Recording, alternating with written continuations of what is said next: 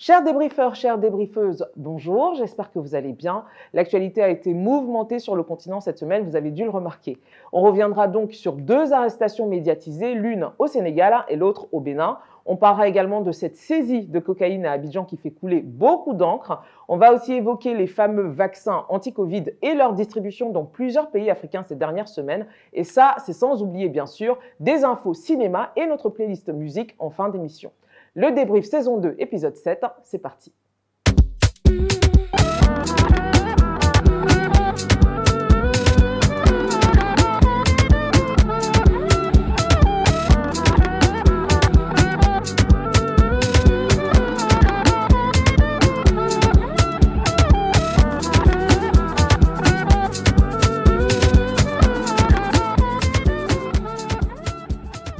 C'est le moment du répondeur.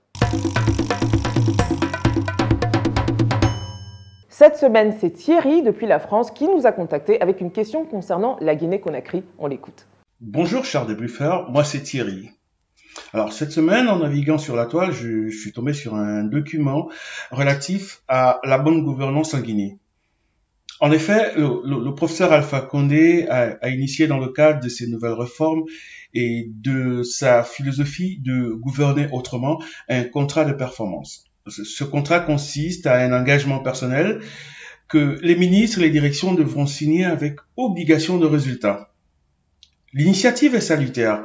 Elle a pour objectif d'assainir en fait les, les, finances de l'État, effectuer un véritable toilettage de la fonction publique, mais aussi de permettre à toutes les entreprises d'accéder au marché public de l'État.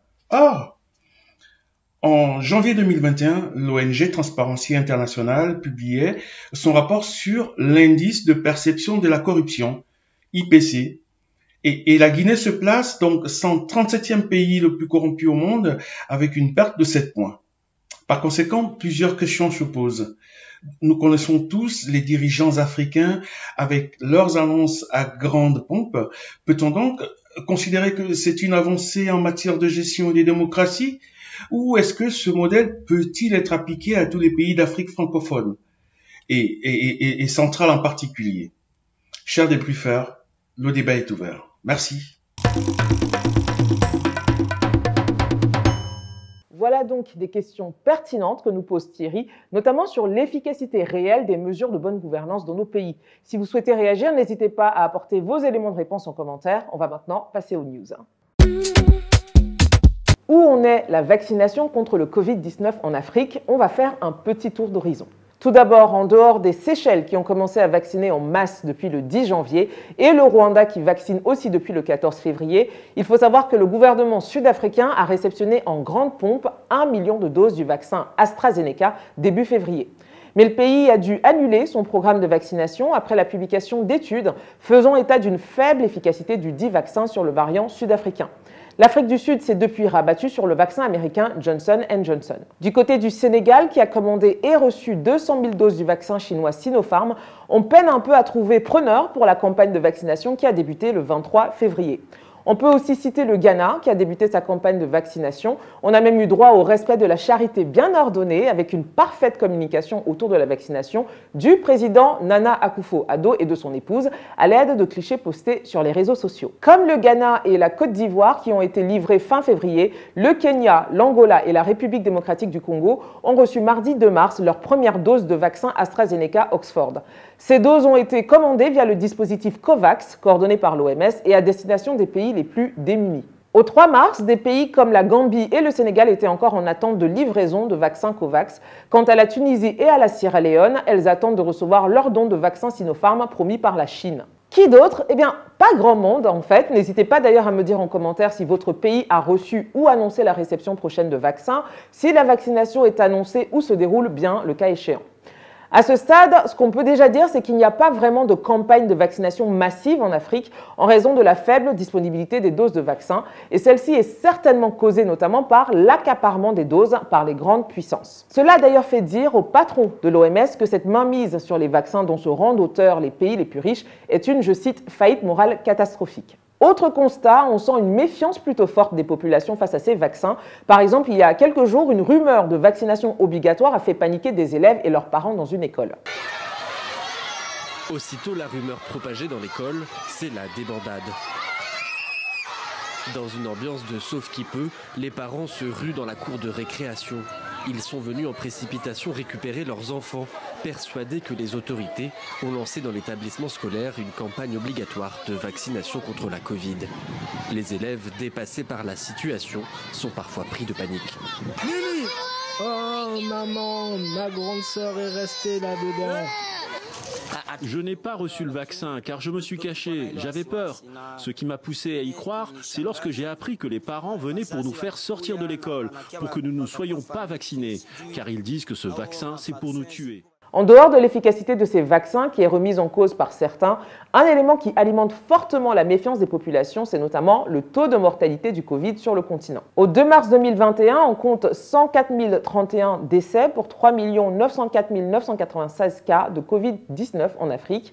À titre de comparaison, comme on peut le lire sur le site de l'OMS, le paludisme a fait quelques 409 000 morts en 2019 et 90% de ces morts provenaient de l'Afrique. Certes, les modes de transmission de ces deux maladies diffèrent, mais sur le fond, on ne peut ignorer les questions éthiques, économiques et géopolitiques que pose cette distribution de vaccins. Quel est votre sentiment là-dessus? Est-ce que vous trouvez que l'Afrique devrait s'inquiéter de ne pas recevoir assez de vaccins anti-Covid, indépendamment d'ailleurs du nombre de morts sur le continent? J'attends vos avis. Dimanche dernier, nous nous sommes levés en apprenant qu'Internet était coupé au Tchad. Puis on a également appris que personne n'était en mesure d'envoyer des SMS sur le territoire via RTL et Tigo, les deux principaux opérateurs de téléphonie. Très vite, RFI annonce dans la foulée des violences au domicile de l'opposant Yaya Dilo Djerou. Par violence, en fait, il s'agit plutôt d'une attaque armée d'une unité de la garde présidentielle dirigée par le fils du maréchal, d'après des membres de la Convention tchadienne des droits de l'homme. Il faut rappeler qu'en mai dernier, Yaya Dilo avait eu la fausse bonne idée d'attaquer la première dame, Inda Debi Itno, au sujet de la gestion des fonds Covid par sa fondation. Cette sortie contre la première dame a à la fois lancé sa carrière d'opposant et aussi sa descente aux enfers. Pour l'instant, le gouvernement dément toute attaque délibérée et parle de légitime défense. Le ministre de la Communication et porte-parole du gouvernement, Shérif Mahamat Zen, affirme que c'est la police qui s'est présentée au domicile de Yaya Dilo dans le cadre d'une procédure judiciaire légale. Des convocations judiciaires sur lesquelles le ministre a refusé de donner des détails pour le moment. Mardi, le réseau est revenu au Tchad. Les premiers appels étaient possibles. Mercredi, avec le retour d'Internet, la Cour suprême a validé bien avant la date butoir une dizaine de candidatures à l'élection présidentielle du 11 avril prochain. Et cette même Cour suprême a invalidé des candidatures, dont celle de Yaya Zilo, vous l'avez deviné. L'opposition hésite, veut organiser des manifestations nationales, mais envisage surtout de boycotter les élections. Quant à l'allié historique du gouvernement tchadien, la France, cette dernière invite le gouvernement tchadien à diligenter une enquête indépendante. Ce qui est bien avec les invitations entre amis, c'est qu'on peut les refuser sans que cela change vraiment la qualité de notre relation. À bon entendeur. En Côte d'Ivoire, la semaine a été marquée par la campagne électorale pour les législatives qui se sont tenues hier, le 6 mars. Durant sept jours, les prétendants aux 255 sièges que compte l'hémicycle ivoirien ont littéralement fait la cour aux électeurs. À travers des promesses qui n'engagent que ceux qui y croient, des concerts gratuits ou des dons en tout genre, les candidats ont tout mis en œuvre pour séduire les votants. Du coup, je me suis permise de faire mon petit top 3 des candidats qui n'ont reculé mais vraiment devant rien afin d'obtenir les suffrages des populations. Sur la troisième marche du podium, la médaille de bronze revient à un candidat qui, le temps de deux ou trois photos de campagne, a mis à profit ses talents de creuseur de puits. En deuxième position, on retrouve un candidat qui, pour sa campagne, a troqué sa casquette de secrétaire d'État contre celle de spécialiste en tresse et tissage afin d'offrir à ses potentielles électrices des coiffures dont lui seul a le secret. Et enfin, mon coup de cœur, le premier de ce top 3, qui lui s'est illustré dans le domaine de la gastronomie.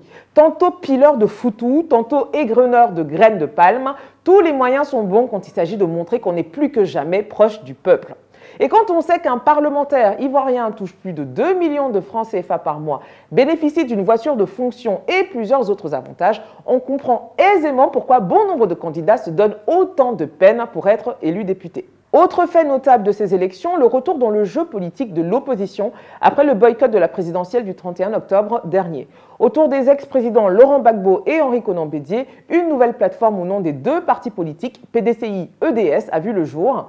Ajoutez à cela le nombre de candidats indépendants s'élevant à 805 sur un total de 1500 candidats, cela vous montre l'engouement suscité par ces législatives.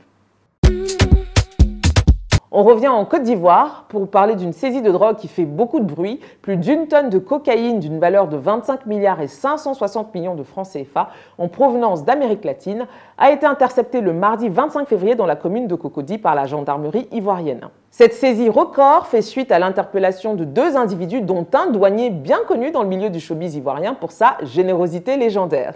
Après la saisie de 411 kg en 2020 et le très retentissant reportage de Vice Media sur l'immense trafic de drogue en Côte d'Ivoire la même année, cette nouvelle saisie vient prouver une fois de plus l'important lieu de transit de drogue que constitue le pays depuis maintenant quelques années. La gendarmerie a par ailleurs déclaré que l'enquête suivait son cours, et ce afin de retrouver les complices du fameux douanier, mais rappelons-le, même s'il a été arrêté, il n'est qu'un petit maillon dans un immense trafic.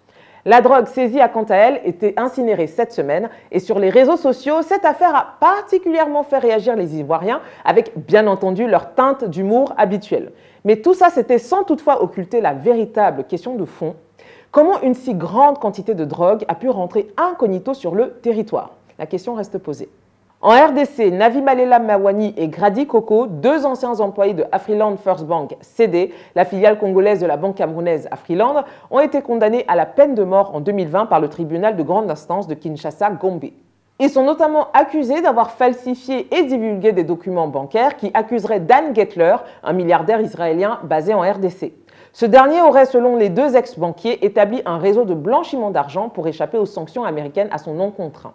Épaulés par les ONG PPLAAF et Global Witness, les deux anciens auditeurs de la banque sont, depuis la publication de ces révélations, engagés dans une bataille juridique qui les oppose à leur ancien employeur et par ricochet aux manias israéliens. Cette affaire remet à l'ordre du jour le statut des lanceurs d'alerte en Afrique, qui très souvent finissent par être des victimes du système corrompu qu'ils ont bien voulu dénoncer. Au Sénégal, c'est bien évidemment l'affaire Sonko qui retient toujours l'attention.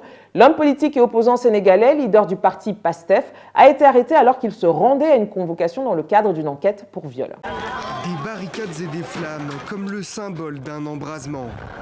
Depuis mercredi, jour de l'arrestation de l'opposant Ousmane Sonko, ce qui devait être une affaire d'ordre privé vire au scandale d'État. L'arrestation d'Ousmane Sonko relève d'un complot d'État. Donc maintenant, il est clair que l'état de droit a cédé la place à un état répressif, que l'état démocratique et républicain a cédé la place à un état dictatorial. Cette arrestation a non seulement provoqué la colère des partisans d'Ousmane Sonko, mais a aussi été un prétexte pour de nombreux Sénégalais à afficher la leur, lassés notamment par les conséquences de la pandémie de coronavirus. Un contexte chaotique qui a poussé le gouverneur de Dakar à faire appel à l'armée, mais aussi à interdire la circulation des deux roues jusqu'à samedi. Les signaux de plusieurs chaînes de télévision ont été suspendus par les autorités. Dans le même temps, des manifestants ont attaqué les locaux du quotidien gouvernemental Le Soleil, mais aussi ceux de la radio RFM, propriété du chanteur et ancien ministre Youssou N'Dour, jugé proche du pouvoir. Sur les réseaux sociaux aussi, la contestation s'organise et des personnalités prennent position à travers le monde, comme le footballeur international sénégalais Mamadou Lamine Gueye. La démocratie de notre pays est mise à mal. La sécurité de nos compatriotes est en danger. Nos jeunes sont en train de mourir. Non à l'injustice et à l'oppression. Malgré les restrictions constatées sur le réseau internet du pays, le hashtag Free Sénégal a été tweeté près de 450 000 fois en moins de deux jours. Et toujours au chapitre arrestation, au Bénin cette fois, l'opposante Rekia Madougou, dont le dossier de candidature pour les présidentielles a été rejeté, a été arrêtée par la police dans la soirée du mercredi 3 mars à la sortie de Porto Novo, où elle venait de tenir une réunion publique avec d'autres membres de l'opposition. Cette arrestation fait suite à un mandat d'amener décerné à son encontre. Rekia Madougou est accusée de terrorisme et association de malfaiteurs par le CRIET, cours de répression des infractions économiques et du terrorisme. Et elle encourt jusqu'à 20 ans de prison. Pour finir, on va parler cinéma et musique. Il y a tout d'abord une annonce, et pas des moindres cette semaine. Le film camerounais A Fisherman's Diary arrive bientôt sur Netflix. Ce long métrage, produit par Kang Quintus, qui a déjà remporté plusieurs prix depuis sa sortie en 2020, deviendra le premier projet cinématographique du Cameroun à être dispo sur la plateforme de streaming américaine. On n'a pas encore la date, mais c'est promis, on va suivre ça de très près. Un autre film camerounais qui devrait également suivre sur Netflix, c'est Thérapie avec les actrices Cindy Emadé et Lucie Membabos au casting. Pour ce qui est de notre playlist cette semaine, on a trois titres à partager avec vous. On va d'abord au Gabon avec Vice Versa, c'est un titre rempli de punchline par les artistes Dofré et McBride. On écoute un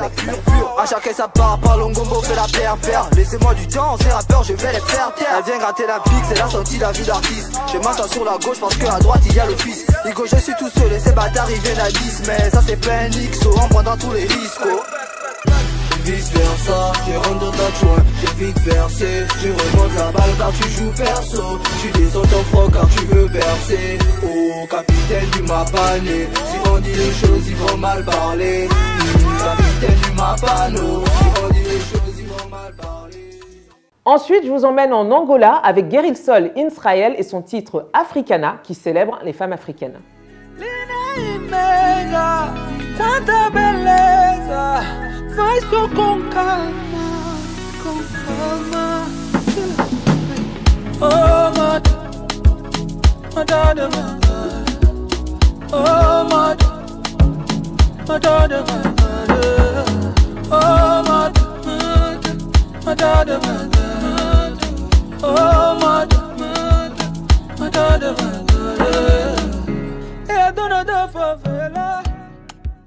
Et on finit avec une collaboration entre le DJ et producteur sud-africain Focalistic et la pop star nigériane Davido pour le remix du hit Kestar. Le clip en lui-même est plutôt sympa, on jette un coup d'œil.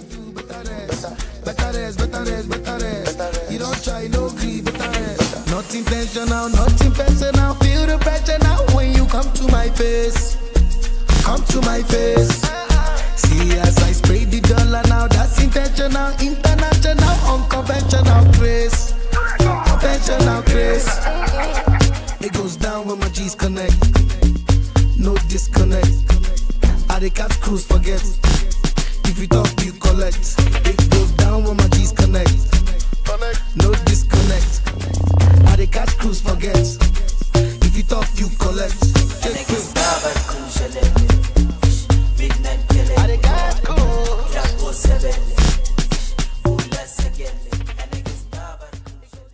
Pour rappel, retrouvez tous ces titres dans le débrief TV, la playlist. C'est notre playlist officielle sur Spotify et Apple Music. Le débrief épisode 7, c'est fini. Merci de nous avoir regardés. N'hésitez pas à liker et partager si ça vous a plu.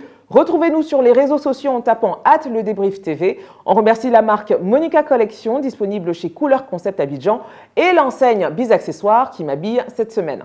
Quant à moi, je vous donne rendez-vous au prochain numéro. J'aurai d'ailleurs une petite annonce assez spéciale à vous faire. D'ici là, portez-vous bien. Bye.